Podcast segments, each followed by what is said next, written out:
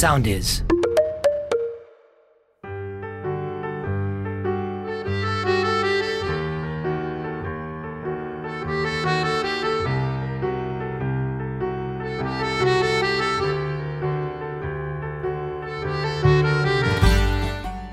Υπάρχει μια οικογένεια στο διαφάνη που πάντα στο μυαλό μου κάπως αντιπροσώπευε τη μέση ελληνική οικογένεια και τότε και τώρα. Μια οικογένεια που έχει ζήσει πολλά, έχει ζήσει όλη την γάμα δηλαδή των προβλημάτων που μπορεί να περάσει μια οικογένεια, είτε έχει να κάνει με τα παιδιά τους, είτε έχει να κάνει με τη σχέση τους, είτε έχει να κάνει με τον καθένα ξεχωριστά και ατομικά. Και επίσης σαν χαρακτήρες ο καθένας προσωπικά μέσα στη σειρά έχει περάσει τα πάντα. Αναφέρομαι στην ε, πολύπαθη οικογένεια Τόλια. Ο Χρήστος Πλαΐνης και η Δανάη Λουκάκη που είναι το βασικό ζευγάρι και φέτος στην τρίτη και τελευταία σεζόν των Άγρων Μελισσών ο Βασίλης Μπούτσικος που είναι ο Θανασάκης. Ο Θανασάκης ο οποίος μας άφησε χρόνους στα πρόσφατα επεισόδια που ήταν μια μεγάλη έκπληξη νομίζω για όλους εμάς, ο θάνατος Θανασάκη και που φυσικά έδωσε εξαιρετικές ερμηνείες στους δύο γονείς του. Σήμερα λοιπόν έχω καλεσμένη αυτή την οικογένεια ε, για να συζητήσουμε καταρχήν από πού ξεκίνησαν και πού έφτασαν να συζητήσουμε όλα τα βήματα, μάλλον όλους τους σταθμούς από τους οποίους πέρασαν να θυμηθούμε από την πρώτη σεζόν το, τις εκάνες με τα Baby Blues της Δανάης όταν γέννησε την αργότερα ονομαζόμενη Μπέμπα ε, να μιλήσουμε για το χαρακτήρα φυσικά του Τόλια ο οποίος είναι μεν σιδηρουργός αλλά είναι και τσιράκι του Δούκα. Ένας άνθρωπος ο οποίος περνάει από πολλά μέσα από τις τύψεις που αισθάνεται για το τι θα έπρεπε να είναι και το τι θα είναι. Μέχρι φυσικά την ε, φετινή σεζόν και αυτό το τον απρόβλεπτο χαρακτήρα του νεαρού Θανασάκη ο οποίος μπαίνει στους Άβαντες ερχόμενος από τις σπουδές του στην Αθήνα και με ακροδεξιά πιστεύω και που μετά από έναν ολόκληρο χρόνο καταλήγει νεκρός. Ας καλωσορίσουμε λοιπόν τη Δανάη Λουκάκη, τον Χρήστο Πλαΐνη και τον Βασίλη Μπούτσικο ή αλλιώς την οικογένεια Τόνια. Τι ιδιαίτερο έχει αυτή η οικογένεια; Τι ιδιαίτερο έχει αυτή η οικογένεια; Νομίζω ότι αυτή η οικογένεια έχει ξεκινήσει αλλιώς και έχει περάσει πολύ. Έχει περάσει η εξέλιξη αυτού του ζευγαριού και, και όλων αυτών των χαρακτήρων που απαρτίζουν αυτή την οικογένεια ήταν απροσδόκητη, νομίζω. Αλλιώς ξεκινήσαμε και οι δύο χαρακτήρες των γονιών. Δηλαδή, η αφετηρία μας ήταν αλλού. Ο, Χρήστο, ο, ο Περικλής ήταν ε, συντασσόταν με το Δούκα και εγώ ήμουν προς εκείνη την κατεύθυνση. Και τρία χρόνια μετά, που βέβαια υπάρχει ένα χρονικό άλμα τουλάχιστον δεκαετίας πια, αυτοί οι άνθρωποι βρίσκονται, δηλαδή και σαν άνθρωποι θεωρώ ότι αυτοί οι χαρακτήρες έχουν εξελιχθεί τρομακτικά και έχουν κάνει τεράστια άλματα φοβερών συνειδητοποιήσεων. Συνέβησαν πάρα πολλά, τους έτυχαν πάρα πολλά, ήταν πάντα πολύ δεμένοι αυτοί οι δύο, το ζευγάρι, πάρα πολύ δεμένο. Αλληλοσυγχωρέθηκαν, το οποίο νομίζω ότι εκεί ξεκίνησε η μεταστροφή, τουλάχιστον του δικού μου ρόλου. Ότι εκεί πέρα έφαγε με την επιλόχιο κατάθλιψη παγώνα ένα τεράστιο χαστούκι και μετά άρχισε να αναθεωρεί πάρα πολλά πράγματα. Συγγραφικά ήταν πάρα πολύ σημαντική και πολύ όμορφη όλη αυτή η οικογένεια γιατί ήταν πολύ ανθρώπινη, είχε τα πάντα. Πραγματικά είχε τα πάντα. Δηλαδή αυτό που συμβαίνει είχε αγάπη, είχε θυμό, είχε, δηλαδή είχε άπειρα συναισθήματα. Μόνο ησυχία δεν είχε. Ευτυχώς. Είχε και ησυχία, καταλάβει. Ήταν πολύ κοντά μας, πολύ, πολύ ανθρώπινο. Δεν είχε, δεν είχε, είχε, είχε πολλές διαστάσεις, ρε παιδί μου, πολλά πράγματα. Και γιατί κάνατε αυτό το παιδί; Συγκεκριμένα το δεύτερο. Ρε παιδί μου. Εντάξει, είναι ένα παιδί, είναι ξέρεις, μια πολύ αγαπημένη οικογένεια κτλ. κτλ το που εμένα έβγαλε με εξέπληξε ένα τερατάκι. Με, εμένα με εξέπληξε ε, ε, πολύ Βγάζει νόημα ή απλά είναι συγγραφικό έτσι αυθαιρεσία; Χρήστο, τώρα ξεκινά εσύ. Ποιο; Στα δύσκολα, δεν σε βάζει. Όχι, ο Βασίλης Νομίζω... αυτή τώρα. Που... Βγάζει για μένα, ας πούμε. Δηλαδή θέλω να πω σε μια οικογένεια που μπορεί να είχε ας πούμε αυτές τις αρχές και την αγάπη και όλοι μαζί. Θέλω να πω ότι ένα παιδί που μεγαλώνει και βιώνει ας πούμε, την επιλογή κατάθλιψη της μητέρας του. Ένα πατέρα που είναι τσιράκι, ας πούμε, του Δούκα με έναν τρόπο και άλλο φαίνεται, άλλο είναι. Ε, Κάπως πιστεύω ότι μεγαλώνοντας ή τη Σοφούλα, δηλαδή ο Θανάσης ήταν πολύ μικρός όταν η Σοφούλα βίωσε αυτά που βίωσε, οπότε νομίζω ότι τα έχει φάει στη μάπα. Ε, δεν νομίζω ότι είναι. Εντάξει, τα έχει πει, τα έχει πει και σε σκηνές. Δηλαδή, είπε, εσύ που έκανες αυτό και εκείνο, τα παιδιά ε, αντιγράφουν ε, τις πράξεις, όχι τα λόγια. Αυτό που μπορεί να λέμε σε θεωρητικό επίπεδο. Είναι καθρέφτης της οικογένειας. Και ή πηγαίνουν και κολλάνε σε αυτό που βλέπουν ή πάνε στην αντίθετη μεριά. Έτσι. Νομίζω ότι κάτι τέτοιο έγινε και με το ρόλο του Βασίλη. Αυτό έβλεπε από τον πατέρα του, αυτό έκανε. Βασίλη, βασανίστηκα πάρα πολύ να βρω αυτό το Θανασάκι και δεν ήμουν και σίγουρος ότι θα είσαι ο Θανασάκης. Δηλαδή, είχα φτάσει νομίζω στο αμήν που δεν ήμουν σίγουρος. Έλεγα τώρα, «Ντε, αλλά ξέρεις, επειδή εγώ μπορώ να το κάνω αυτό μέχρι να τελειώσει η σειρά, ας πούμε, μπορώ να προσπαθώ να αποφασίσω ένα ρόλο. Το έχω μάθει πια ότι υπάρχει ένα σημείο που πρέπει να το σταματάω και να κάνω μια επιλογή. Και ό,τι γίνει, mm. κάπως, Γιούρια. Εσύ ήσουν λοιπόν ένας από αυτούς. Γιατί αυτό που βλέπει κανείς όταν σε βλέπει δεν έχει καμία σχέση με το, με το Θανασάκι. Και μου έκανε εντύπωση Γι' αυτό και ήθελα να σε ρωτήσω, έχεις τίποτα κοινό με το Θανασάκι. ε, το, ό,τι έχει πει είναι οι απόψει μου. Πιστεύω ότι η Χόντα. Είναι αλήθεια έτσι, Ναι, γι' αυτό αυτό. το παίξει τόσο. Ε, ναι, δεν χρειάζεται να πω τίποτα. Ε, Πώς είναι, και, γιατί είναι και ένας ρόλος που αναφέρεται και σε μια ιστορική περίοδο που σου είναι πολύ ξένη και μακρινή έτσι κι αλλιώς αναγκαστικά. Οπότε ήθελα να σε ρωτήσω γενικά πώς το προετοίμασες όλο αυτό, πώς το Π- έκανε. Πέρα από το να δώσουμε για την εποχή πράγματα περισσότερο, δηλαδή το τι μπορεί να συνέβαινε και πολιτικά στη χώρα, ας πούμε, αλλά και το τι σημαίναν αυτοί, αυτές οι φοιτητικές παρατάξεις που έλεγε ο Θανάσης ότι είναι κομμάτι τους. Μπορεί να μην γεννήθηκα εκείνη την περίοδο, αλλά φαντάζομαι τι μπορεί να σημαίνει για ένα παιδί σε αυτή την ηλικία και σε σχέση με αυτό που λέγαμε και πριν, το ότι δεν έχει γίνει, δεν είναι ειδολόγος, ας πούμε, ο Θανάσης, ότι πιστεύει αυτό που λέει με έναν τρόπο. Οπότε αυτή η αντίδραση σε σχέση με την οικογένεια, το να πάω και να ανήκω κάπου, θεωρώ ότι είναι κάτι που μπορείς να βρεις αναλογίες και στη δικιά σου ζωή, ας πούμε, και να ζεις τώρα. Ε, εγώ το βρήκα πολύ ενδιαφέρον ο- ε, ότι επελέγει ένα φιζίκ που είναι τόσο διαφορετικό από αυτό που κάποιος μπορεί να Περιμένεις, έχει ναι, να περιμένει σε ένα τέτοιο ρόλο και μου φάνηκε πάρα πολύ ενδιαφέρον γιατί συνειδητοποίησα ότι υπάρχουν πάρα πολλοί τέτοιοι τύποι που δεν τους το έχεις, ότι μπορεί να είναι βίαιοι, ε, μπορεί να είναι μ, ε, ξαφνικά να έχουν μια απροσάρμοστη συμπεριφορά και αυτό το ψηλόλιγνο, ε, το, το αδύνατο του καλού παιδιού που δεν του το έχεις και ξαφνικά μπορεί να γίνεται ο διάολος.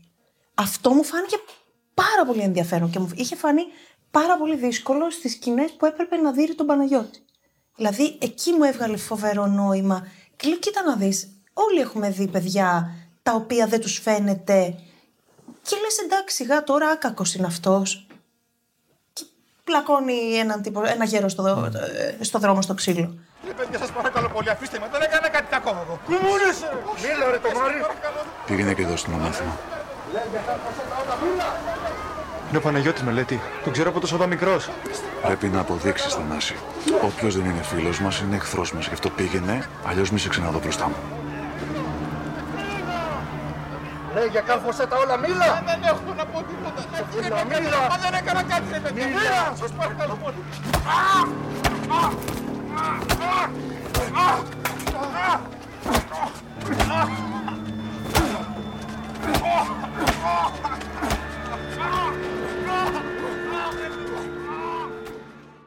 Το θέμα είναι, δεν ξέρω τώρα αν το λέμε, ότι στο πρώτο casting που έκανα ήταν για άλλο ρόλο. Το ξέρεις φαντάζομαι.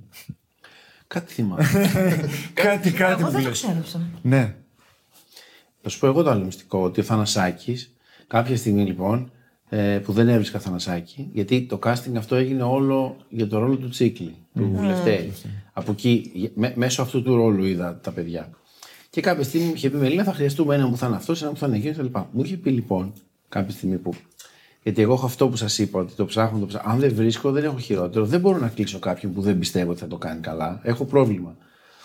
Και μου λέει μια μέρα, να σου πω ρε παιδί μου, εντάξει, μην ασχολείσαι και πάρα πολύ. Δεν είναι και κανένα τομέα μεγάλος και δύσκολος όσο το Θανασάκη, ας πούμε. Βρες εκεί ένα παιδί που κάπου, όχι, κλείστονε. Και λέω εντάξει. Αφού το λες, εσύ κάτι ξέρεις, ρε παιδί μου, γιατί ξέρεις, εγώ προφανώς δεν ξέρω τόσα πολλά. Οπότε μετά κάπως Ξέρεις, πήγα, ξαναείδα αυτά και λέω, ας είναι αυτός. Δεν τον πίστευα όμως. Σοβαρά. Ε, ναι, ναι, βέβαια. Όχι, είχε... κα- ναι, γιατί τον έβλεπα σαν λευτές. Έτσι είχα φέρει για Θανασάκη. Έτσι είχα φέρει. Όχι, ναι. όχι. Όχι, ούτε μια Όχι, φορά. όχι. Ναι, καταλαβαίνεις. Λευτέρη είχα Γι' αυτό σου λέω. Δεν είναι... Ο Θανασάκης ήταν λίγο σε φάση τύπου βρες κάποιον από τους λευτέριδες και κάνε τον Θανασάκη. Ευχαριστούμε λοιπόν που επέλεξες αυτόν εδώ το Όχι, το λέω. Θανασάκη. Όπως και με την παρέα σου με τότε του θεάτρου, η οποία δεν φτούρισε μετά παραπάνω, που πάλι από τα casting της Κορίνας και του Λευτέρη βγήκανε. Δεν τους έφεραν να κάνουν αυτούς τους ρόλους. Έτσι, ο Θανασάκης ήταν ένας μικρός ρόλος κανονικά. Τύπου φέτο θα εμφανίζεται καμιά φορά, αλλά επειδή σπουδάζει αλλού θα τον διώχνουν. Φεύγει, ναι. Κι όμως κοίτα, ε, που μπορεί να πάει το πράγμα. Ναι, αλλά αυτό έχει να κάνει με, με, Φυσικά. με τους ηθοποιού. Φυσικά. Γιατί μετά θυμάμαι, θυμάμαι ήρθες και ήταν από την πρώτη σκηνή, λέω, Ουχ, γιατί δεν τον είχα δει ποτέ. Και το θυμάμαι αυτό. Μου είχε κάνει τρομερή εντύπωση. Στο μοντάζ βλέπω την πρώτη σκηνή και λέω, Ο Χριστός και η Παναγία. Πού το είχε αυτό το παιδάκι αυτό το πράγμα, ας πούμε; Ε, και μετά τελείωσε. Ε, αυτό λοιπόν. Το είδε πολλοί κόσμοι μετά, αυτό αυ- και τα παιδιά. Αυτό είναι το φοβερό με το, με, με το συγκεκριμένο ρόλο και το συγκεκριμένο ηθοποιό, νομίζω. Εσείς όμως τι θυμάστε το casting; Εγώ λοιπόν θα πω κάτι το οποίο σαν να δεν στο έχω πει. Αλήθεια λες. Ναι. Έφυγα. Εμένα το, ήταν, το, ήταν κρίσιμη φάση της ζωής μου. Μετά από αυτό το casting εγώ ήθελα να τα παρατήσω. Νόμιζα ότι ήταν το πιο άθλιο casting που έχω κάνει στη ζωή μου. Ε, και θυμάμαι ότι περίμενα πολλές ώρες τα κάπα. Με, με είδες στην αρχή μία φορά. Περιμένω, περιμένω πάρα πολλές ώρες. Στη- μο- Μόλις είχα τελειώσει τρία χρόνια τη σχολή. Είμαι με τη Μαρία την Πετεβή. Θυμάμαι ότι την Πετεβή την παίρνετε κατευθείαν για κάποιο ρόλο και περιμένω εγώ και λέω Δανάη, τελείωσε. Δεν τους αρέσεις. Γιατί περίμενες όμως; Γιατί περίμενα, γιατί ήθελε να με ξαναδείς. Άρα; Εμένα, εγώ στο δικό μου το μυαλό, αυτό δεν λειτουργούσε ότι, Σε κα- κάτι, ότι, σε κανένας ότι, είναι, τοπίου. ότι Σε είναι κανένας. καλό. Σε κανένας. Οπότε περιμένω, έχω πάθει κατάθλιψη. Πραγματικά έπαθα αυτά τα, τα, τη βαριά στενοχώρια στα κάπα. Ε, με ξαναβλέπεις, μου δίνεις, με πιάνεις κατηδίαν, μου λες: Ξέρεις, θέλω να κάνω αυτό. Δεν καταλαβαίνω το ουφό ότι καλό θα είναι αυτό. Ήταν Απρίλιος. Με το που γυρνάω σπίτι μου, μπαίνω στον ΑΣΕΠ να βρω ε, σε υπουργείο να μπω, γιατί έχω και τα πτυχία μου και αυτά. Λέω, Δανάη, πρέπει να δώσω ΑΣΕΠ. Περνάει ο καιρός, συνεχίζω εγώ τότε, ε, δούλευα στο θέατρο και παράλληλα δίδασκα αγγλικά σε ένα κολέγιο. Και θυμάμαι ότι είναι Ιούνιος μήνας, τελειώνει. Δεν έχω νέα από τις Μέρισες. έχω κάνει μόνο ένα casting και τίποτα. Μετά από αυτό, ε, ε, Απρίλη. Αρχές Ιουνίου, μέσα Ιουνίου, τέλος πάντων τελειώνουν. Θυμάμαι ότι είμαι μετά από μάθημα και είμαι σε άθλια κατάσταση γιατί δεν ξέρω τι θα κάνω στη ζωή μου. Και με παίρνει τηλέφωνο η Ντίνα Ικάσου. Και μου λέει Δανάη, ρόλος. Και με παίρνει μετά τηλέφωνο κόντος. Και λέω, Έλα Χριστός και Παναγία, Παναγία μου. Δεν- Δεν υπήρχε αυτό που- το οποίο είχε συμβεί. Ήμουν έτοιμη να τα παρατήσω και ήμουν έτοιμη να. Έλεγα ότι ρε παιδάκι μου, αυτό δεν είναι για εσένα. Ε, ε, Όλη αυτή η φθορά την οποία ένιωθα εγώ και η δυσκολία, ε, η οποία προερχόταν από πολλά πράγματα. Ε, ε, οικο- κρι- οικονομική κρίση, από όνερα τέτοιων πραγμάτων. Ε, Εμένα αυτό εκεί με, μου άλλαξε τη ζωή κυριολεκτικά. Και ήταν κάτι το οποίο δεν περίμενα. Νομίζω ο Χρήστος ήταν από τις ελάχιστες περιπτώσεις που απλά του είπα θα κάνεις αυτό και τέλος. Δεν πρέπει να κάνεις Τι κάτι. θυμάσαι από το casting Έκανες. όλα καλά. Όχι, όχι. Ναι. Ήρθα, μου πες, με, πήρανε, με πήρε η Μιράντα ένα, μια μέρα, μου λέει είσαι δύο Λευτέρης. Δεν έχει κανένα ενδιαφέρον. Ήταν να κάνει το Και ντόλια. βρήκα μου, ήθελα να κάνεις αυτό. Εντάξει, του λέω, το ξέρω. Γεια σου. Πότε ξεκινάμε. Καμία ταλαιπώρια. Και τίποτα. ειδωθήκα μία μέρα πριν ξεκινήσουμε. Ε, ωραία. Πριν ρωτήσω τον Βασίλη, θέλω να ρωτήσω εσένα. Ναι. Ε, Υπάρχουν οι εμφανώς αρνητικοί ρόλοι στις μέλισσες εννοώ. Που λες είναι αυτός και αυτός. Που είναι εγκληματίες, δολοφόνοι και όλα αυτά. Αλλά υπάρχει και ο ρόλος αυτού του τύπου, ο οποίος ενώ είναι σιδερά, σιδηρουργός, το οποίο είναι το βρίσκω υπέροχο αυτό. ότι είναι σιδηρουργός αυτός ο άνθρωπος. Μου άρεσε πάρα πολύ ότι εμφανιζόταν με την ποδιά και τις καμπάνες, ας πούμε, ενώ ταυτόχρονα ήταν και κοινοτά. Ήταν σούπερ αυτό. Αλλά μ, είχε αυτό το, το πολύ ωραίο στοιχείο, ρε παιδί μου, ξέρεις, του. Αυτό του γλύφτη, του που ελίσσεται, που κάπως τα καταφέρνει από πίσω, αλλά από μπροστά μπορεί να λέει όχι όλα. Αυτό πώς, πώς, πώς θα αντιμετώπισε αυτό, πώς φάνηκε. Ήταν δομικό στοιχείο. Ναι, πράγματι. Κοίταξε, δεν ήταν ένας πολυδιάστατος ρόλος. Πραγματικά πολυδιάστατος. Δηλαδή όλα αυτά που λες από τη μία σιδεράς, από την άλλη ήθελε να είναι πάντα και λίγο κοκέτη και φτιαχνόταν με τα γυλαικάκια του, με τις γραβάτες του, τα μαλλιά του, το ένα το άλλο. Ε, στοιχεία πολύ σημαντικά για, για να στήσεις ένα ρόλο και να τον δομήσεις. Βέβαια, ένα βασικό χαρακτηριστικό που είχε ήταν η αγάπη του για το χωριό και η αγάπη του για, Αυτό είναι αλήθεια. για την εξέλιξη, για την... έβλεπε δηλαδή πράγματα πιο μπροστά. Ε, θεωρώ ότι αυτή του η ανάγκη και η αγάπη για το χωριό, αυτή την ανάγκη του την κατάλαβε ο Δούκας Μμ. και πάτησε Και σε την αυτό το εκμεταλλεύτηκε. πράγμα και την εκμεταλλεύτηκε. και θεωρώ ότι ο, ο, ο Τόλιας δεν ήταν όπως λες ε, κακός ε, με συνείδηση. Και τι εννοώ με συνείδηση; Παγιδεύτηκε. Αλλού στόχευε εκείνος και τον παγιδέψαν. Ήταν αυτό που λέμε δεν θέλει να κάνει το κακό αλλά αναγκάζεται εντός εισαγωγικών ε, να το κάνει γιατί έχει παγιδευτεί. Αυτό νομίζω ήταν πάρα πολύ σημαντικό. Και, έτσι και οι κομμάτι. κρίσεις που παίρνει σαν χαρακτήρες ήταν πολύ αληθινές. Ναι, ακριβώς, ακριβώς. Δεν είναι ότι το πίστευε και θα έκανε τα πάντα για να είναι. Όχι, όχι, όχι. Ε, Ήταν, ήταν παγιδευμένος σε αυτό το πράγμα.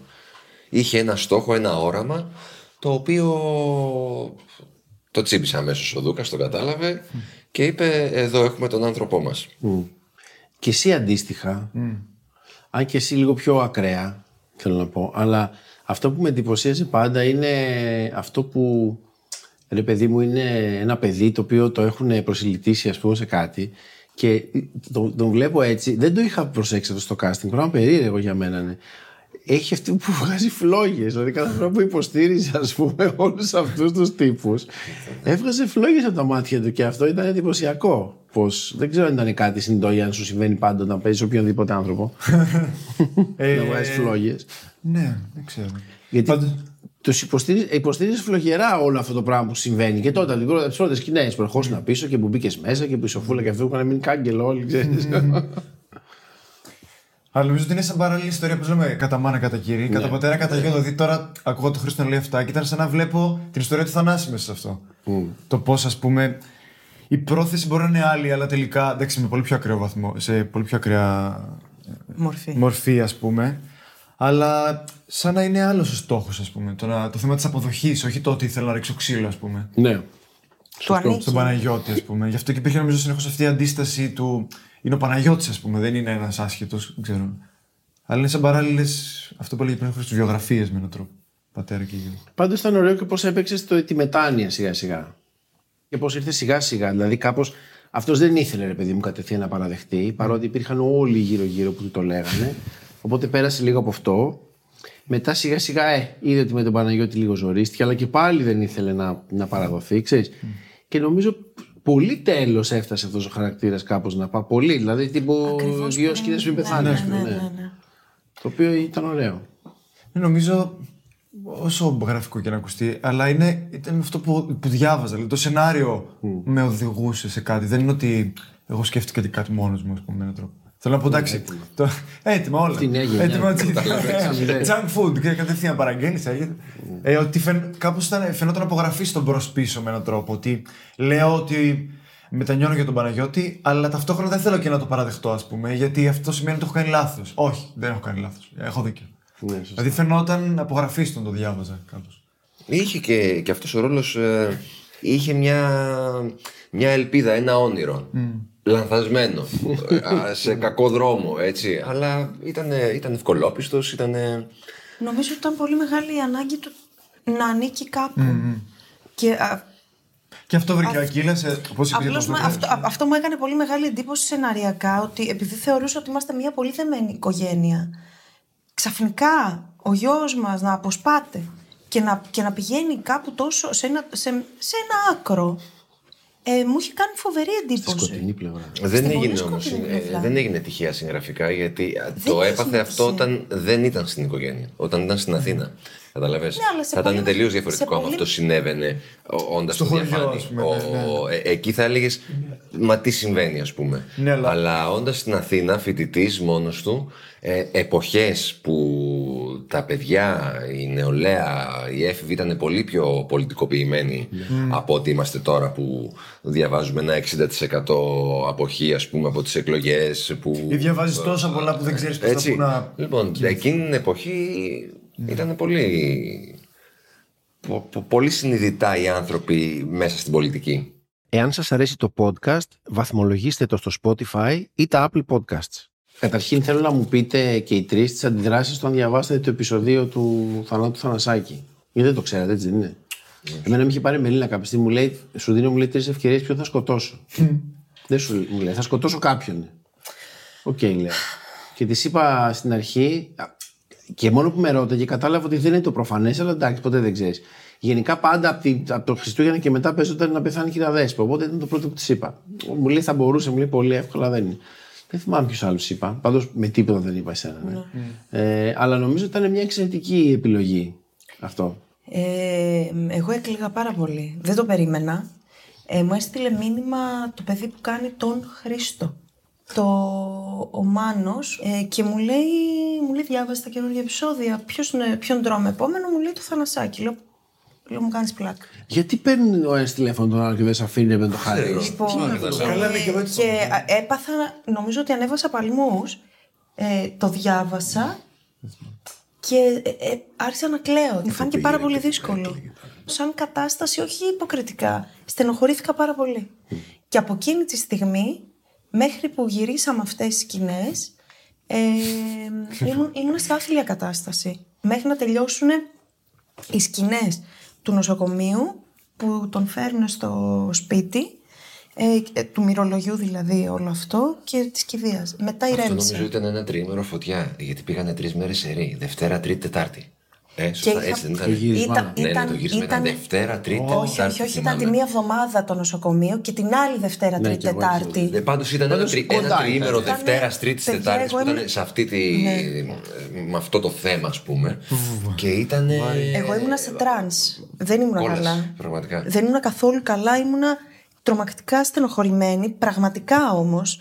Από όταν λοιπόν ξεκίνησα και διάβαζα εκείνα τα επεισόδια που τον σκοτώνουνε, άρχισε ένα τεράστιο πένθος, το οποίο τελείωσε με τη σκηνή που κάναμε που λέω ότι εσύ κάνε το ένα, εσύ κάνε το άλλο. Γιατί τι πρέπει να γίνει πριν τον φέρουν στο σπίτι. Αυτή η σκηνή έγινε τελ- τελευταία από όλη αυτή τη σεκάνς. Δηλαδή μπρος πίσω διαφορετικά. Πρέπει να ετοιμαστούμε για την αγρυπνιά. Τι με κοιτάς, Φούλα. Πήγαινε στο μωρό, το έχεις αφήσει πολλές ώρες μόνο του. Άγγελε, εσύ να ειδοποιήσεις τον Παπαγρηγόρη και να πεις σε όλους τους συγχωριανούς μας πως απόψε θα έρθει το παιδί μου. Και τα παιδιά μου, η- η Μπέμπα και ο Μιχαλάκης θέλουν να τα δω. Πού είναι; Όλα θα γίνουν όπως πρέπει, Μανούλα μου. Δεν υπάρχει χρόνος, θα τον φέρουν και δεν θα είμαστε έτοιμοι. Όνα μου. Κάντε αυτό που σας λέω, σας παρακαλώ πάρα πολύ. Δεν θα προλάβουμε. Πήγαινε γυρεύοντας όμως ο κακομοίρης κρίμα. Γιατί πέθανε ο Θανασάκη. Ε, γιατί άμα, εντάξει, τώρα προς το τέλος δεν πήγαινε γυρεύοντας, αλλά αυτά Πήγαινε. που είχε κάνει, ας πούμε, δεν είναι ότι θα. Τα ξεχνούσε, ας πούμε, ο Ακύλας και πόσο μάλλον όταν έβλεπε ότι πλησιάζει κάποια στιγμή αυτή η δίκη. Θέλω να πω ότι είχε ήδη καθυστερήσει με έναν τρόπο. Σωστό. Ε, και εγώ πολύ το έμαθα. Πήγα στο γύρισμα και ποιος- δεν θυμάμαι ποιο μου το είπε. Ο Σοβιδάκης, νομίζω. Τα άμαθα στα Νασάκι. Όχι, παιδιά, τι γίνεται. Τίποτα, σε τρώνε, ναι, ξέρεις. Το, στή... το γύρισμα που πήγα στη... να μας το φέρετε και δεν χωρούσα. Α, καλά, καλά. Και Αυτό, έγινε το πόδι μου αυτό. απ' έξω. Ε, ε, εκεί. Ήταν τέλειο, τέλειο. Πες, πες, πες, Τέλειο. πες. Ω, Δεν χωρούσε το πόδι μου μέσα, οπότε ήταν εξαπλό. Έχουμε γυρίσει τις σκηνές του, του μυρολογιού διαφορετικά. Α, ναι, ναι. Χωρίς Θανασάκη. Χωρίς ναι. Θανασάκη, με βοηθό παραγωγής Ναι, Δημήτρης ναι. Ζαρκάλη μέσα, ο οποίος κοιμότανε. Τέλειο όνειρο. Εσύ ήσουν εκεί, Χρήστο. Χρήστο. Να τον κοιτάτε, ρε, και να Ε, κλαίει. εγώ, εγώ, εγώ τον κοίταζα και έκλεγα και έπρεπε να τον θρυνώ από πάνω και έκανε, έβγαζε ο, Αρκα- ο Ζαρκαλής από το στόμα του ε, Σαλάκι. αέρα. Σαλάκι. Και εκεί πέρα κατάλαβα που έκανα ένα... εκεί πέρα, ναι, φυσικά όταν έκλαιγα και τον μυρολογούσα. Εκεί λοιπόν κατάλαβα ότι ο Ζαρκαλής κοιμάται. Και εγώ κλαίω από πάνω του σαν την τρελή. Αλλά σ- είχα πάθει, είχα βρεθεί σε άλλη διάσταση στο, στο πρώτο μυρολόι. Γιατί το μυρολόι είναι δύο λήψεις. Στην πρώτη λήψη κλαίω σπαρακτικά και δεν μπορώ να συντονιστώ. Εκεί λοιπόν συνειδητοποιώ ότι ο Ζαρκαλής κοιμάται. Υπέροχο. Και πρέπει να κλαίμε πάνω από τον Ζαρκαλή. ο οποίος κοιμάται. Οπότε μετά στις άλλες λήψεις ήμουν από πάνω του και του έλεγα Δημήτρη, Δημήτρη, έρχεται η κάμερα, ξύπνα. Ήμασταν έτσι. Πάει το performance. οπότε, οπότε, δηλαδή εκεί πέρα, άστο, τι να παίξεις. Τέλειο. Τις σκηνές λοιπόν μετά τις γύρισα ο Βασίλης και εγώ για να πάρουμε τα κοντινά του Βασίλη μέσα στο φέρετρο. Σε εκείνα το κοντινά ο Βασίλης τα πόδια του τα έχει απ' έξω γιατί είναι πιο ψηλός από το ζαρκαλί και δεν χώραγε ως συγχωρεμένο. Γιατί, γενικά ήταν ολοτέλειο. Γιατί εκείνη Δεν σε μετρήσανε τόσο. το τέλειο είναι ότι εγώ είχα στρεντερίτιδα την προηγούμενη εβδομάδα. Και το αστείο είναι ότι. με Γι' πήρα- αυτό δεν με ήρθε ο πήρα- Βασίλης. Με πυροβράλε στην κοιλιά που θέλω εντάξει, εγώ δεν θα παίξω τίποτα. Ξέρεις, είμαι ήδη στο όριο. Τέλειο. Εσύ πώς το έμαθες; Ε, ε, εντάξει, διάβασα τα σενάρια. Α, Ε, ναι, δεν στο- εσύ δεν σε είπε κανένας καλοθελητής σε σένα. ναι. Όχι, όχι, όχι. Πάλι καλό. Διάβασα τα σενάρια. Εντάξει, πολύ, πολύ ευχάριστη στιγμή. Όσο οξύμορο και αν ακούγεται. Γιατί καταλάβαινες ότι ε, δραματουργικά ε, εδώ γίνεται κόλαση πια. Ναι, δηλαδή γίνεται χαμός. Χαρά πρέπει να είναι για τους Βέβαια, οποίους. χαρά είναι. Πεθαίνει Τεράστια κάποιο χαρά και είναι. λέει Αυτό καταπέξει. Όχι, γιατί έχει. Ναι, εντάξει.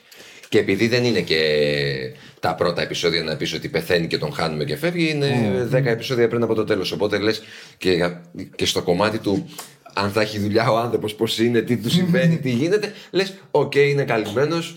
Ε, Εντάξει, τα έφαγε. τα φάει τα ψωμιά του, ναι, και, και όχι, είναι.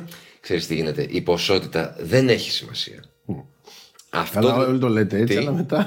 Όλοι λένε το ίδιο λέτε, αλλά μετά. όχι, όχι, δεν είναι έτσι. Ε, τουλάχιστον- Χρήστος το πιστεύει Ε, αυτό. εγώ το, Ο Χρήστος το πιστεύει. Πιστεύω στην αντίδραση και όχι στον, ε, τα λόγια. Δεν έχουν σημασία τα λόγια. Δεν έχει σημασία η ποσότητα. Οπότε ε, σημασία έχει τη- η, η δύναμη του πράγματος. Τώρα, αν είναι λίγο παραπάνω, λίγο παρακάτω. Εντάξει. Αυτό που, που μου έκανε εντύπωση εμένα σε σχέση με τον Θανάση ήταν το πώς. Α πούμε, συνήθως βρυσίδι έτρωγε αυτό το πρόσωπο. Και- Ναι, ρε, ναι, ναι, ναι. Τύπου, άμα δεν θέλω να τους πλακώ στο ξύλο, πάρτε την καραμπίνα της Ελενιός και ρίξτε του μία, ξέρω εγώ τέτοια. Ήταν τρομερό που αυτό δεν το είχα φανταστεί, ας πούμε. Τώρα το είδα. Ότι πώς ο Θάνατος, επειδή είναι ένα νέο παιδί, ε, γύρισε όλο τούμπα, όλη την συνθήκη κυρίως και λόγω των γονιών του, ας πούμε. Εγώ Γιατί δεν βλέπω- είναι ναι. ο θάνατος, ας πούμε, τη δέσπο που δεν λέω ότι δεν θα στενοχωρούσε ας πούμε, Ναι, ναι, ναι. το κοινό. Αλλά είναι ότι είναι ένα νέο παιδί και αυτό ξέρω, δεν, δεν το είχα Και φανταστεί είναι, διαβάζοντα. είναι το απροσδόκητο ότι ξαφνικά ήταν σαν χαστούκι. Το, το, προχ- ε, δηλαδή το επεισόδιο 129 των πυροβολών 130 που στο τέλος πεθαίνει, νομίζω ότι δεν, ήταν twist in the plot. Δεν το περίμενε άνθρωπος. Και νομίζω ότι γι' αυτό- Μιλάει και αγγλικά ήταν. Οκ. Έχει Για τελειώσει ξαναπες αγγλική το. Twist in φιλολογία. the plot. Είναι Μιλάμε πρόστιχα. Δεν μου τα λες αυτά, Χριστό μου, τρία χρόνια να αρχίσω τα εγγλέσικα. Τέλος πάντων, νομίζω ότι αυτό το χαστούκι που έφαγαν οι θεατές, τα μηνύματα που παίρνουμε, είναι μιλάμε θρήνος τρομακτικός ε, από τους θεατές. Ε, Τώρα το θυμηθήκατε. Πες ναι, τα. ναι, το αλλά βρίζατε βλέπεις- καλά ήταν. Ε, Βασίλη, να σε ρωτήσω κάτι. Αυτό σε σχέση και με το ρόλο, πώς, πώς το βίωσες στην πραγματική σου ζωή, ότι έκανες έναν πολύ εντοναρνητικό χαρακτήρα ξαφνικά και δεν είσαι αναγνωρίσιμος, γιατί είσαι μικρός ακόμα και κάπως αυτό τι... Σε βρίζανε ή όχι; Ναι, ναι. Σε βρίζει. Συνήθως, πούμε, κυρίως και στο, δηλαδή στο δρόμο με, μου έκανε περισσότερο εντύπωση. Γιατί στο ίντερνετ μπορείς να γράψεις ό,τι θες, Έτσι είναι, κάνει, ναι. ένα πρόσωπο.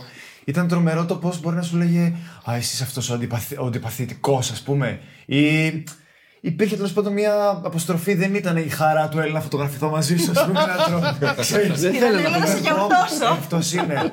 το βλέπεις. Λέω να σου ρίξω μια μπουφλά. Ε, εντάξει, το πιο ανησυχητικό βέβαια ήταν μια μέρα στο μετρό και ήταν ένας κύριος που ήταν στις αρχές ακόμα που είχα μπει. Που μου λέει τελικά τον έδιρε στον μπάτσο, εννοούσε τον Άγγελο. Και λέω, Όχι, χαχά, ας πούμε, το, δεν του έριξε καμία. Και μου λέει, Πάντως αυτά που λες είναι πολύ σωστά. Και εκεί λέω, παγώνα και λέω, «Ξε- είναι τρομερό το ότι κάποιος όντως Ταυτίστηκε. ταυτίστηκε με αυτό το Παιδιά, πολλοί κομμάτι. κόσμος. Απίστευτο. Δεν βλέπεις ούτε. Εννοείται, παιδιά. Και με τους άλλους. Και ο Κουρί στην αρχή είχε τέτοιους. Μπράβο, καλά τα λες. Και... Τρομερό είναι αυτό. Και ο Εμίλιος. Σοβαρά τώρα. Ναι, εσύ πρέπει, εσένα. θε- Βέβαια. Ξέρεις πώς βγαίνουν αυτοί; Βγαίνουν από τα, από τα χόρτα. του. Σαν τα φαντάσματα. πέτρες. Ναι, είναι τρομερό αυτό πάντως. πως- Ναι. Ενώ τώρα με το θάνατο τι σας λένε που λες τώρα ο κόσμος. Εμένα γίνεται χαμός ε, σα- στα μηνύματα. Εντάξει, νομίζω ότι ε, έχουν συγκλονιστεί όλοι. Ε, η- Επειδή είσαι μάνα ή για το θανασάκι. για το θανασάκι και για το, τον πόνο των γονιών. Και το ότι ήταν ένα, νέο, ένα πολύ νέο παιδί. Και δεν το περιμένανε η σεν- τη σεναριακή αυτή εξέλιξη. Ούτε εμείς νομίζω ότι την περιμέναμε. Καθόλου. Η οικογένεια Τόλια πιστεύετε ότι κάνετε ό,τι μπορούσατε για αυτό το παιδί; Γιατί εμένα, με ενδυ- α, ει- ειδικά σε σένα, ναι, κάπως το, το έζησες πολύ σαν πατέρας, γιατί θεωρώ ότι είναι και αυτή η σχέση πατέρα-γιου. Γιατί ξέρεις τώρα, όταν είσαι και πατέρας, εμείς είμαστε πατεράδες, κάπως τα βιώνουμε λίγο διαφορετικά τα πράγματα. Αυτή η διαφορά του ότι πρέπει κάπως να αποδεχτείς, γιατί να τον αποδεχτείς γιατί είναι παιδί σου, ακόμα και αν η διαφωνία σου είναι κάθετη. Νομίζω ότι σε μια περίοδο κάπως που αυτό το πράγμα υπήρχε ένα σερί κοινών, ε, ήταν βασανιστικό το ερώτημα αυτό. Ναι, απλά πήγα πιο πολύ με την εποχή. Γιατί αυτά που, αυτό που λες, ας πούμε, ισχύει τώρα. Το, η, η αποδοχή προς τα παιδιά είναι μια καινούρια συνθήκη που ζούμε το 2022 έχουμε. Ποια χρονιά έχουμε; Εκείνη την εποχή ήταν πολύ πιο άγρια τα πράγματα. Οπότε έπρεπε να ισορροπήσω την εποχή που παίζουμε στην εποχή την τώρα. Δηλαδή ήταν λίγο περίεργο. Δεν ήταν δεδομένο δηλαδή. Όχι, όχι. Ότι πρέπει να τον αγαπήσεις με το ζόρι. Ναι, ακριβώς. Τώρα λέμε όλοι τα παιδιά μας, ας πούμε, να δίπλα τους, ό,τι επιλογή και να έχουν. Τότε δεν ήταν έτσι. Ναι, βέβαια η σειρά έχει μια μοντερνικότητα σε αυτά. Θέλω να πω, δεν θα ασχολιόταν με κανένα τέτοιο ζήτημα αν ήταν τότε η σειρά. Ναι, ισχύει γι' αυτό. Τα θέτει δηλαδή αυτά τα ερωτήματα νομίζω. Έχει εισαγάγει πολλά, πολλά Τα οποία είναι ζητήματα. σημερινά, έτσι όπως. Ακριβώς, είναι σημερινά. Είναι σημερινά. Πολύ, πολύ σημερινά. Τότε, ας πούμε, ήταν πολύ πιο δύσκολα τα πράγματα. Και σε ένα κομμάτι, μια φορά το θυμάμαι που το συζητούσαμε, στο πώς και ο γιος αντίστοιχα σχέση με τον πατέρα, πόσο εύκολα μπορεί ας πούμε, να τον σπρώξει, να του πει. Ακριβώς. Μπράβο. Δηλαδή είναι- Θυμάσαι που ναι, ναι. μου είχε κάνει μια κίνηση, ας πούμε, και του είπα: Δεν υπήρχε περίπτωση να το. Να σηκώσεις το χέρι σου, ας πούμε, να, να, να, με Στους άδελφους Δεν τον υπήρχε. είχε Δηλαδή, έρθει. στο είχε κόψει. Τύπου, ναι. ε, όχι, δεν στο είχε κόψει ο πατέρας. Δεν θα το έκανε Ναι, με, αυτό, τίποτα, ήταν- με τίποτα. Δηλαδή, πάει αλλού μετά. Οπότε πρέπει να ισορροπούμε στο, στο παρελθόν και στο παρόν. Θέλω να μου πείτε οι σκηνές οι οποίες σας δυσκολέψαν πάρα πολύ είναι κάτι ιδιαίτερο ή κάπως τις θυμάστε ή ξέρεις όλο αυτό; Κοίταξε, επειδή κάναμε πολύ. υ- Υπήρχε ένα. καθ' όλη τη διάρκεια και των τριών χρόνων, υπήρχε ένα μεγάλο μαύρο σύννεφο πάνω από αυτό το σπιτικό. Νομίζω ότι κάποιες λίγο πιο ανάλαφρες και κομικές που υπήρχαν ήταν έτσι ανάσες. Α πούμε, τώρα μου έρχεται στο μυαλό μια σκηνή στο σπίτι που γέναγε, ας πούμε, μέσα η. Α, ήταν η πολύ. Δανάη. Και έγινε μία Αυτό. λήψη. Τι ωραία Έγινε σκηνές. κατευθείαν. Ναι. Αχ, αχ, πονάω, Περικλή! Τι έγινε, Μπουγαρίνη μου, τι σε έπιασε; Αχ, Περικλή μου, πονάω. Ένας πόνος. Αχ, πάει και έρχεται. Ε, μήπως φύγει πάλι κούκλα μου, να περιμένουμε. Αχ, Περικλή μου, δεν φεύγει. Δηλαδή. Ήρθε η ώρα, Περικλή. Σοφούλα! Σοφούλα! Τρέξε! Έλα, εδώ. τρέξε γρήγορα στη ρίζο.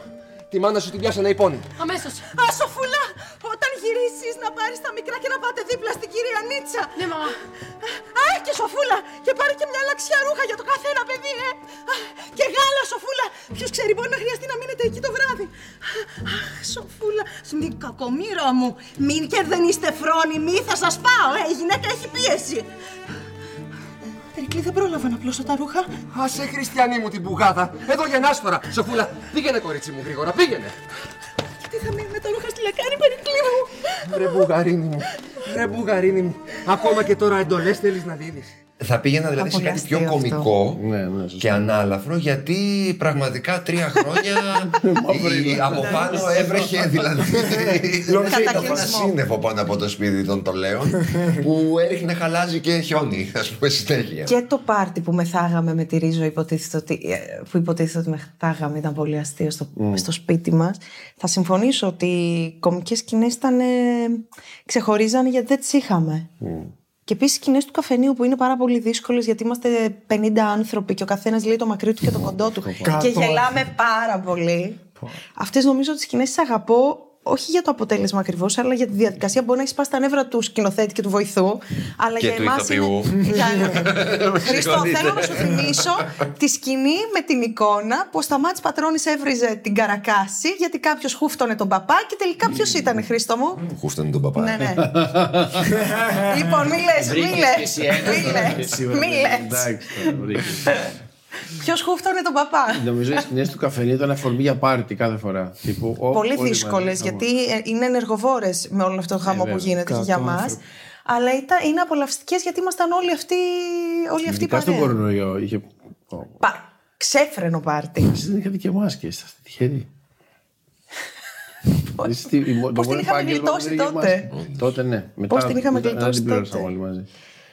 Εσύ, Δανάη, Τι; δεν θυμάσαι καμιά σκηνή ρε, εσύ; Τόσε σκηνές έχεις παίξεις. Ποια Ε, είναι; εγώ θυμάμαι τη σκηνή ε, που με δυσκόλεψε πάρα πολύ στο δικαστήριο με τον Μπισμπίκη, με το Χαστούκι τότε, που είχα να με εμψυχώνει από πίσω η Μαρία Κίτσου με τον Κοτσόπουλο τύπου χτύπα τον, γιατί εγώ φοβόμουν να τον χτυπήσω τον άνθρωπο και μου έλεγε η Μαρία Οι σκηνές στη, φυλακή, οι σκηνές στη φυλακή που με έπιανε από τα μαλλιά και με τράβαγε, τη θυμάσαι, ναι. Στην πραγματικότητα τις έκανε, βάρα. Σοφούλα. Σοφούλα, κορίτσι μου. Παιδί μου, παιδάκι μου, τι σου έκανε το κάθαρμα, ε; Τα μάτια θα του βγάλω τον αλήτη, θα το σκοτώσω. Συγγνώμη, Μανούλα μου, συγγνώμη. Τέλειωσε. Τώρα είσαι ασφαλής, εντάξει. Θα έρθεις μαζί μας σπίτι, είναι ψυχή μου. Το πληρώσεις κάθαρμα. Περικλή! Θα πεθάνεις Βόσκαρια! Θα πεθάνεις! Μίληση! Μίληση! Θα βγω κολλιά και θα τα ξαναπούμε. Σε περιμένω, Και μετά μου έκανε ο Μπις- ο Μπισμπίκης πλάκα, είχε βάλει αίμα στο αυτί του και μου έκανε ότι τον. Το θυμάσαι αυτό; Το θυμάσαι εσύ αυτό Ναι. με το σουλακέλι. Εννοείται. Ε, ήρθα μετά και μου λέει: Κοίτα τι μου έκανες και καλό ότι πόναγε και είχε βάλει μπογιά κόκκινη και έσταζε. Και εγώ είχα φρικάρει. Μπορώ εγώ να κάνω τέτοιο πράγμα; Πω, πω. Από σκηνή που λες να τώρα, εκτός από τις κομικές που θυμάμαι, βέβαια τη θυμάμαι, στο καφενείο που γύρισα μια σκηνή και έπαθα μετατόπιση ομοπλάτης και για 8 μήνες χωρίς να το ξέρει κανείς έχω, κα- έκανα ε, φυσικοθεραπείες. Γιατί Σε είσαι σκηνή. σκυλό. Ε, ναι. Α, ξύλο. ναι. Σε σκηνή με το, Ναι, ναι, με ναι, το ναι, ναι, Βασίλη. ναι, ναι, ναι, βέβαια. Ναι, ναι, Α, με βέβαια. τότε με την Εκεί, μικρή. Ναι, ναι. εκεί ας πούμε, εκεί γονάτισα. Δεν μπορούσα, έπαθα μετατόπιση ομοπλάτης, ε, π- πίεζε το πνευμόνι και δεν μπορούσα να αναπνεύσω και για 6-8 μήνες έκανα φυσικοθεραπείες. Εγώ μέχρι πριν τις μέλισσες ήξερα από τα making of ότι υπάρχουν τεχνικές γενικά για να κάνεις σκηνές ξύλου. Φυσικά. Στι μέλισσες έμαθα. ότι- Καταρρίφθηκαν όλες αυτές τι θεωρίες. Για να Αυτό- θες να αυτό είναι ήταν ένα- ρεαλιστικό πρέπει να παίξεις ξύλο αλήθεια. Η αλήθεια είναι ότι πρέπει. Θέλω να πω και κάτι άλλο μετά. Πρέπει, αλλά εκεί ήταν, έγινε, δεν ήταν από το ξύλο. Ε, γλιστρήσαμε, παραβατήσαμε, έφυγα κάτω, κρατή. Ξέρεις, ήταν ατύχημα δηλαδή. Όπως και ο καημένος ο Ηλιόπουλος με τη Σεϊρλή. Που όταν μας την έπεσε και καλά οι, χωροφυλα... οι χωροφύλακε- οι, οι, οι ασφαλίτες στην πλατεία που διώξανε τα γυναικόπαιδα. Ευτυχώς είχα φύγει εγώ με την κόρη μας και το μωρό. Που ο κακομοίρης ο Ηλιόπουλος έπεσε κάτω και τον τρέχανε στο νοσοκομείο. Και η Σεϊρλή επίσης. Τόσο πάθος, Δηλαδή, α, ναι, ναι, ναι, ναι, ναι, ναι. Εσύ. Εγώ χαρέ δεν είχα, τα ερωτικά μου χάλια, τίποτα όλα. Το Ένα τελευταίο δράμα. επεισόδιο θα, θα μας Ε, έδωσες μια αυτή ότι δεν θα έβρισκες κάτι. Δεν νομίζω μετά. ότι αυτό το θυμάμαι. Κάτι άλλο το θυμάσαι. Γιατί- Καλά, θυμάμαι, εντάξει, στη φυλακή σίγουρα, ας πούμε, εκεί, με τους γονείς. Ε, στο ξύλο σου με τον Παναγιώτη που αντί να χτυπήσει τον Παναγιώτη πήρα την κάμερα και έλεγα ότι λεφτά έχω βγάλει θα τα δώσω πίσω στο συνεργείο. Τι έκανες; ότι στη σκηνή με τον Παναγιώτη που πάνω να το χτυπήσω, ε, στο πίσω του που πρέπει να του ρίξω, πήρα λίγο την κάμερα. Ε, τι άλλο.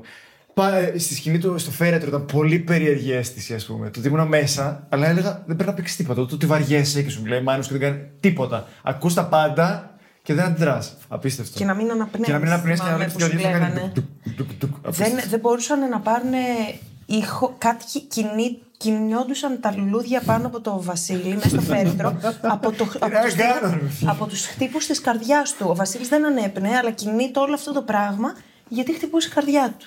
Ήταν φοβερό. Πάντως και εγώ παρόλο, παρόλο το σύννεφο, δηλαδή ξέρεις, πιο πολύ για μένα, κάθε φορά που αυτοί οι άνθρωποι ήταν λίγο πιο τρόμπες και κάνανε πλάκα και αυτά, ξέρεις, ήταν λίγο. Ρε, εσύ, κοίτα, είναι και έτσι αυτοί. Ε, για- Μα ξέρεις τι γίνεται έτσι, γιατί αυτές είναι οι ανάσες που λέμε. Και έτσι πρέπει να γίνεται. Δεν μπορεί να είναι ουνανότα ούτε στο κωμικό ούτε στο δραματικό. Πρέπει να υπάρχουν πράγματα τα οποία δημιουργούν και το, το κάνουν ανθρώπινο. Απλά είναι ωραίο γιατί ξέρεις, η ρόλη που είναι και λίγο στο μετέχνιο μπορεί να είναι και έτσι και αλλιώς. Εμένα πάντα μου άρεσε αυτός στι μέλισσε γιατί ήσασταν όλοι το οποίο ήσασταν έτοιμοι να παίξετε οτιδήποτε. Σωστά. Δεν είναι αυτό που λες είναι κωμικός και ξέρεις κανονικά στα δραματικά μπάζει ή το ανάποδο. Καλά, βέβαια με Βασιλιά νομίζω ότι τον Ηλιόπουλο είναι ο τύπος ο οποίος μπορεί να γελάσει και να κλάψεις την ίδια σκηνή και να σε πεθάνει. Δεν ξέρω πώς το καταφέρει. Αλλά υπήρχε γενικά αυτό. Πολύ. Αλλά οι- εντάξει, οι τόλιε είχαν λίγο λιγότερο από τους υπόλοιπους. το, το γέλιο εννοώ. Γιατί κατά Ναι. τα άλλα Θα το ήταν- θέλαν όμως πολύ περισσότερο να Νομίζω ότι είχαν. ήταν σε, να- σε πολύ καλή Καλή δόση αναλογία. Όχι, ενώ εγώ σαν ηθοποιός θα ήθελα να, είχα, να, να μπορούσαμε να έχουμε περισσότερο, περισσότερες κομικές σκηνές. Και όπου μπορούσαμε, τέλος πάντων, εγώ όπου μπορούσα έβαζα βλακίες. Δεν μπορούσα πολύ. Εντάξει, στα σύνολα εγώ το έβλεπα κυρίως για τους γονείς, ε, το- για εσά. Ότι στο καφενείο, ας πούμε, και ο Τόλιος και η Παγώνα δεν είναι ότι δεν συμμετείχαν σε αυτές τις σκηνές ναι, που υπήρχε φυσικά. μια κομικότητα ή στον τρόπο που.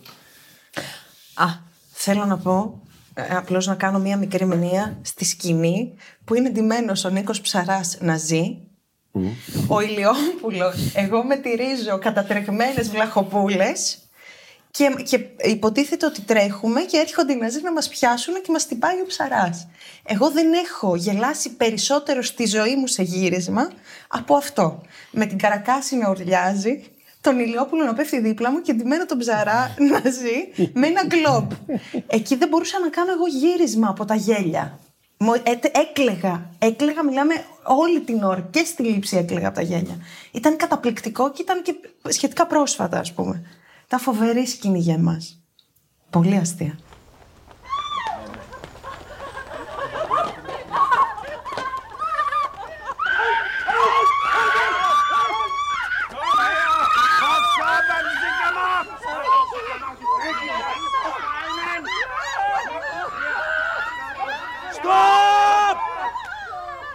Ωραία, ωραία, μπράβο, μπράβο. Τι έγινε, δεν βαράω καλά. Με σακάταψες τρομάρα σου. Βγάζεις το άχτη σου και τον ξαδερφό μου. Ε. Θα τα πούμε μετά, ρε. Θα τα πούμε. Πάντως, εντάξει, εν κατακλείδη νομίζω η, η, η οικογένεια Τόλια έχει αυτό λίγο της ελληνικής μεσοαστική οικογένειας. Που εκείνη την εποχή δεν υπήρχε αυτό το μέσο τέτοιο. Ήταν κάπως ήσουν να ξέρεις. Εντάξει. Τι ήσουν ή δεν ήσουν. Αλλά και τα προβλήματα που αντιμετώπισαν. Δηλαδή, είχαν μια γκάμα προβλημάτων τα οποία ξέρεις. Μπορούσε να χτυπήσει οποιαδήποτε ε, οικογένεια.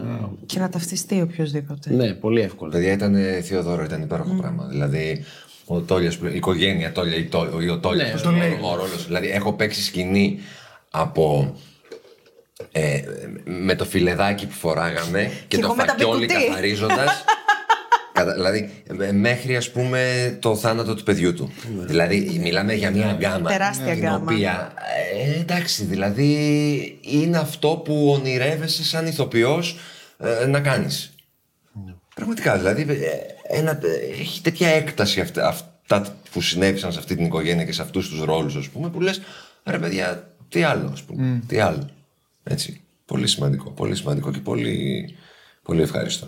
Ε, είσαστε το προτελευταίο επεισόδιο της σειράς podcast Άδειες Μέλισσες. Α, ναι. Ναι. Ένα επεισόδιο πριν το τέλος. Και ήθελα λίγο να σας ρωτήσω αυτά τα συναισθήματα που σας διακατέχουν τώρα που τελειώνουμε. Τους παλιότερους πρώτα. Εσύ είσαι νέος ακόμα. Εξάλλου έχεις πεθάνει προχτές. Ναι, ναι, δεν μιλάω. Τίποτα.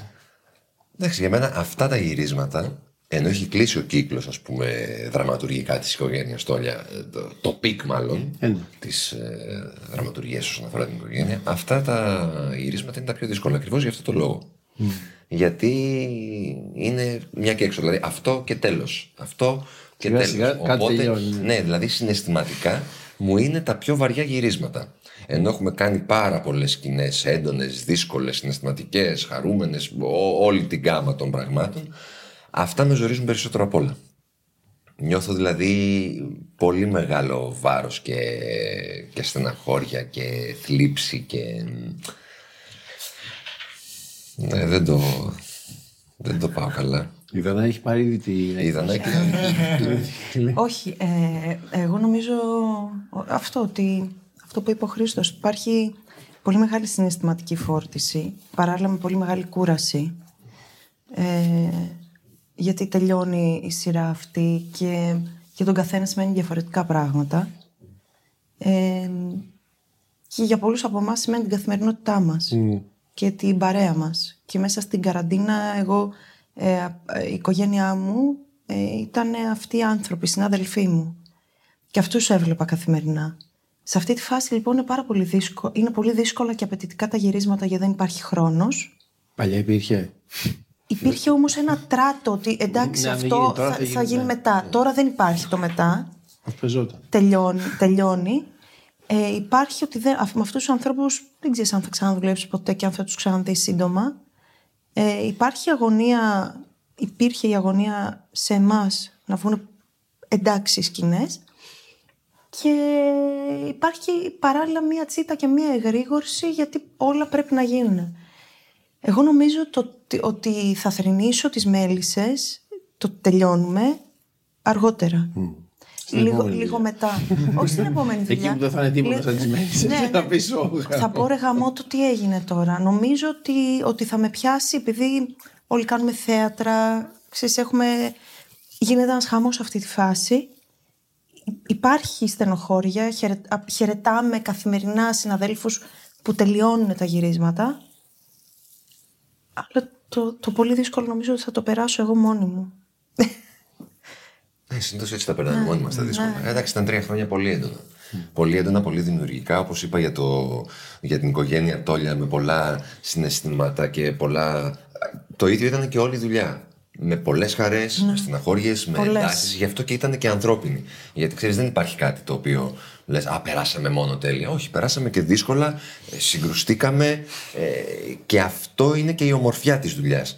Η πολυπλοκότητα και η- τα, τα πολλά πράγματα που συμβαίνουν. Ούτε όλα είναι ρόδινα, ούτε όλα είναι. Είναι ανθρώπινα, είναι πολύ τρυφερά, πολύ όμορφα. Εσύ εντάξει είσαι πιο Ό,τι νέος. να πω, ναι. Ναι. Κάτι έχεις να πεις όμως και εσύ. Λίγο έτσι. Ε, ήταν ωραία. Ήταν όλοι τους παιδιά μου. Όχι, ήταν. ε, Εντάξει, τώρα θα μου πεις δεν, είχα, ε, δεν έχω άλλο κριτήριο για να πω ότι αν ήμουν σε άλλη σειρά, επειδή δεν είναι η πρώτη μου τηλεοπτική δουλειά. Σωστά. Ε, Πάντως, εντάξει, δεν ξέρω αν θα μπορούσα να έχω καλύτερη πρώτη εμπειρία στην τηλεόραση με αυτές τις συνθήκες. Ενώ και με το σενάριο θέλω να πω όλα. Σίγουρα δεν είναι το ίδιο για μένα, ας πούμε, ότι ήταν ένας χρόνος, αλλά. Θα είναι πολύ περίεργο. Ναι. Δηλαδή το, το rap rap, αυτό εκεί που θα πούμε τελειώσαμε, Άστο. νομίζω θα είναι πάρα πολύ Ναι, περίεργο. άστο. Για όλους. Άστο. Για, νομίζω ότι όλοι ήμασταν πάρα πολύ τυχεροί. Όλοι. Ανεξάρτητα από το αν ήσουν μόλις έχεις βγει από τη σχολή ή αν είσαι 50 χρόνια όπως ήταν Βουλάκη, η Αλίκη Αλεξανδράκη στη δουλειά ή ο Παύλος Ορκόπουλος. Νομίζω ότι για όλους ήταν μια τρομερή συγκυρία και ευλογία και πολύ μεγάλη τύχη. Εγώ έτσι το βλέπω.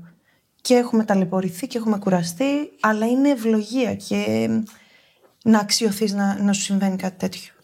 Μάλιστα. Σας ευχαριστώ πάρα πολύ. Και εμείς. Να είστε καλά. Ήταν το επίσημο podcast των Άγριων Μελισσών, μια παραγωγή της Melon Media για το Soundees. Παραγωγή Παναγιώτα Κοντοδήμα. Ηχοληψία Βαγγέλης Μακρύς. Μοντάζ Δημήτρης Κοκοβίδης. Ευχαριστούμε τον Ανδρέα Τσούλε και τη Βάση Καριτινού που μας βοηθούν κάθε φορά με τα ηχητικά αποσπάσματα της σειράς. Το επόμενο επεισόδιο θα βγει σε δύο εβδομάδες. Και αν σας άρεσε γράψτε κριτική. Βοηθάει άλλους να μάθουν για το podcast. Γενικά διαδώστε το και στο Twitter. Είναι η ευκαιρία να μάθετε από πρώτο χέρι τι συμβαίνει πίσω από τις κάμερες για να βλέπετε αυτό το αποτέλεσμα κάθε βράδυ. Ακολουθήστε μας στο Soundees, στο Spotify, στο Apple Podcasts και στο Google Podcasts.